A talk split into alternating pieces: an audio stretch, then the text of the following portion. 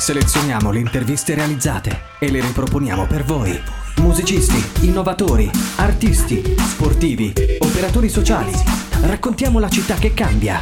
Un archivio unico a disposizione. Scelti da noi e messi in onda per voi.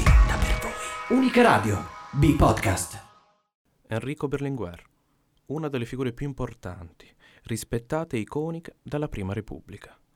Sardo orgoglioso dall'ardente spirito politico, già attivo nella sua terra natia nella resistenza antifascista. A discutere con voi non trovate altro sistema che la fuga. Lei non ha risposto alla mia domanda. Io le ho chiesto se perderete voti.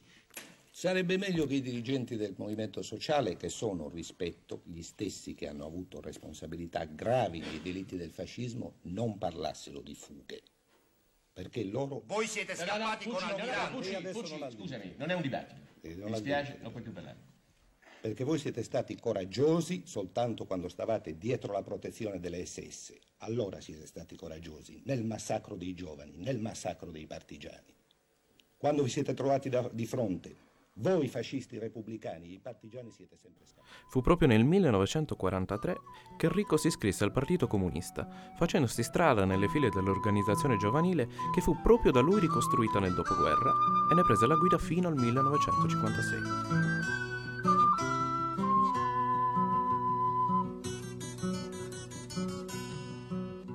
Chi pensa che il partito sia la mamma o il papà e che tanto ogni problema il PC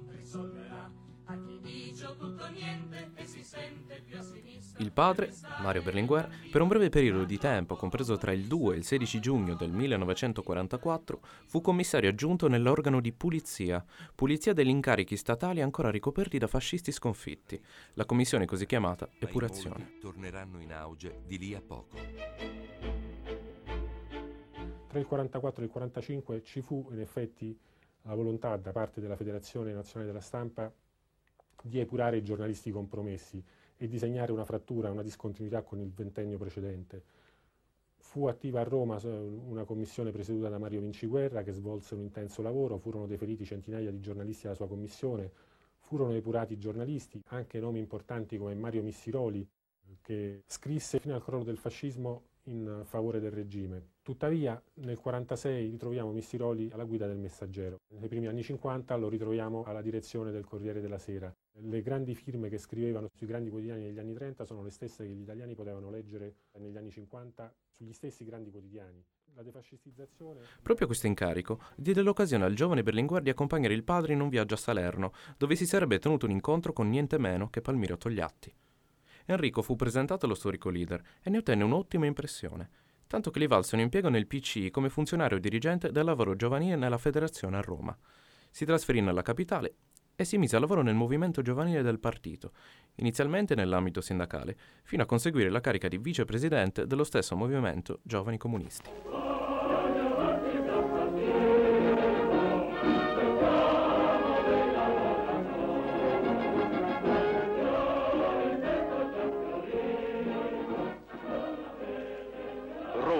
Sala dei congressi all'Eur, fine gennaio 1960. Si apre il nono congresso del Partito Comunista Italiano. 2 milioni e 30 mila iscritti ne fanno il più forte del mondo occidentale.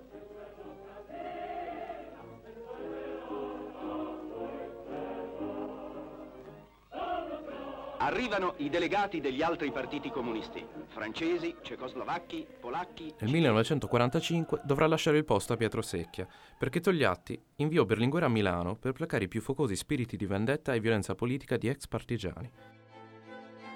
5 giugno 1945 muore fucilato a Roma presso il Forte Bravetta Pietro Koch, capo di un reparto speciale della polizia fascista. Lei signora è stata una dei deportati, una lavoratrice deportata di quell'azienda. Eh, dalla Bonetti, no? Che cosa ricorda di quei brutti momenti? Per amor di Dio non parliamone, ci ha portato su, ci ha messo su sul cellulare noi donne e insieme anche all'industriale al Bonetti, no? che dopo loro l'hanno rilasciato quello.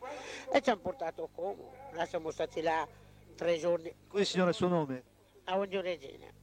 Ma c'è qui anche le mie compagne. Prego. Ecco, allora siamo stati là otto. Tra il luglio e l'agosto del 1946 ebbe l'opportunità di ottenere un breve incontro con Stalin in persona. in quanto divenuto segretario del Fronte della Gioventù e capo della delegazione in una visita nell'Unione Sovietica. Torna in Italia e con Togliatti organizza per il 23 maggio del 1947 la prima conferenza giovanile nazionale del PCI.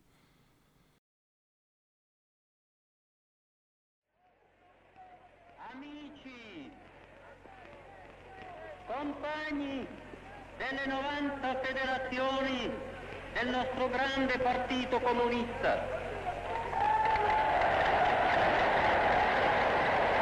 fa sempre piacere che profondamente commuove vedere riunita una massa di popolo libera ed entusiasta come questa e prendere contatto con essa. Siamo nell'ottavo congresso del Partito Comunista Italiano, alla fine del 1956 l'Ungheria subisce il processo di destalinizzazione e conseguente invasione dell'Armata Rossa. Berlinguer sale sul palco ed esprime una posizione dissociante. Omette ogni riferimento all'URSS per concentrare il suo intervento nella convinta difesa della politica post-bellica dei comunisti italiani. Uno dei primi passi verso un incrinamento del rapporto con l'Unione Sovietica e il Partito Comunista Italiano. Lo stesso anno la federazione giovanile subì un pesante calo di iscrizioni. Berlinguer fu rimpiazzato da Renzo Trivelli, sconcertando non poche persone, visto la stima e la sempre più affinata caratura politica di Enrico.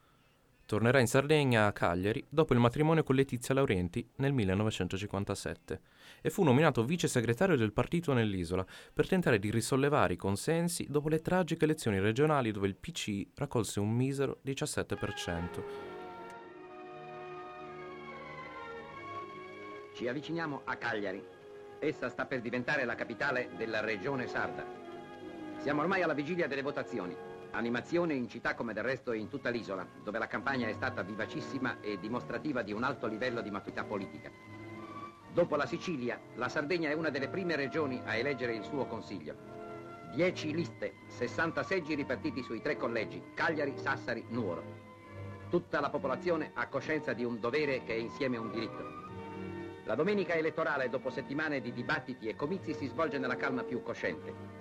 Nei centri maggiori come nelle campagne l'affluenza è stata notevolissima. L'86% degli iscritti ha votato. La democrazia cristiana sta in testa e avrà 22 seggi. 13 i comunisti, 8 i monarchici, 8 i sardisti indipendenti, 3 i socialisti, 3 i sardisti socialisti, 3 in sì. Già l'estate, nell'anno dopo, Berlinguer torna a Roma con la moglie, richiamato da Togliatti a Longo per collaborare nella direzione dell'ufficio di segreteria. Dal 30 gennaio al 4 febbraio del 1960, durante il ventiduesimo congresso del partito, Berlinguer si inserisce stabilmente nella direzione del PC. La carriera del politico sardo, partito dalle federazioni giovanili isolane e nazionali, iniziava a conquistare sempre più autorevolezza e presto le sue capacità, le sue idee e la sua determinazione lo porteranno sempre più vicino alla segreteria del Partito Comunista Italiano. Gli italiani, che il compito loro, se si vogliono evitare giornate buie per la nostra patria, sappiano essi comprendere che il compito loro è di stare a fianco della classe operaia, dei lavoratori più avanzati, di accettare questo combattimento comune per ricacciare indietro le forze della reazione, del regresso sociale, dell'intolleranza, dell'oscurantismo. Compagni, ho terminato. Portate il mio saluto dappertutto in Italia, portatelo agli operai e ai disoccupati delle officine di Milano, di Torino, di Genova, di tutte le nostre capitali industriali, Portate il mio saluto ai forti braccianti e mezzadri della pianura del Po, ai contadini dell'Italia meridionale, portatelo ai professionisti, agli impiegati che oggi affrontano una dura battaglia. Portate a loro un saluto il quale li riconforti nella lotta che essi debbono affrontare, il quale dica loro ancora una volta che in Italia, che nel popolo italiano è sorta, vive una forza invincibile, la forza del Partito Comunista, questa forza che nessuno e nessuno è riuscito è riuscito a spezzare questa forza la quale sente di essere chiamata a guidare le grandi masse del popolo nella lotta liberatrice, redentrice, la quale non può conchiudersi, non potrà conchiudersi altro che con la nostra vittoria.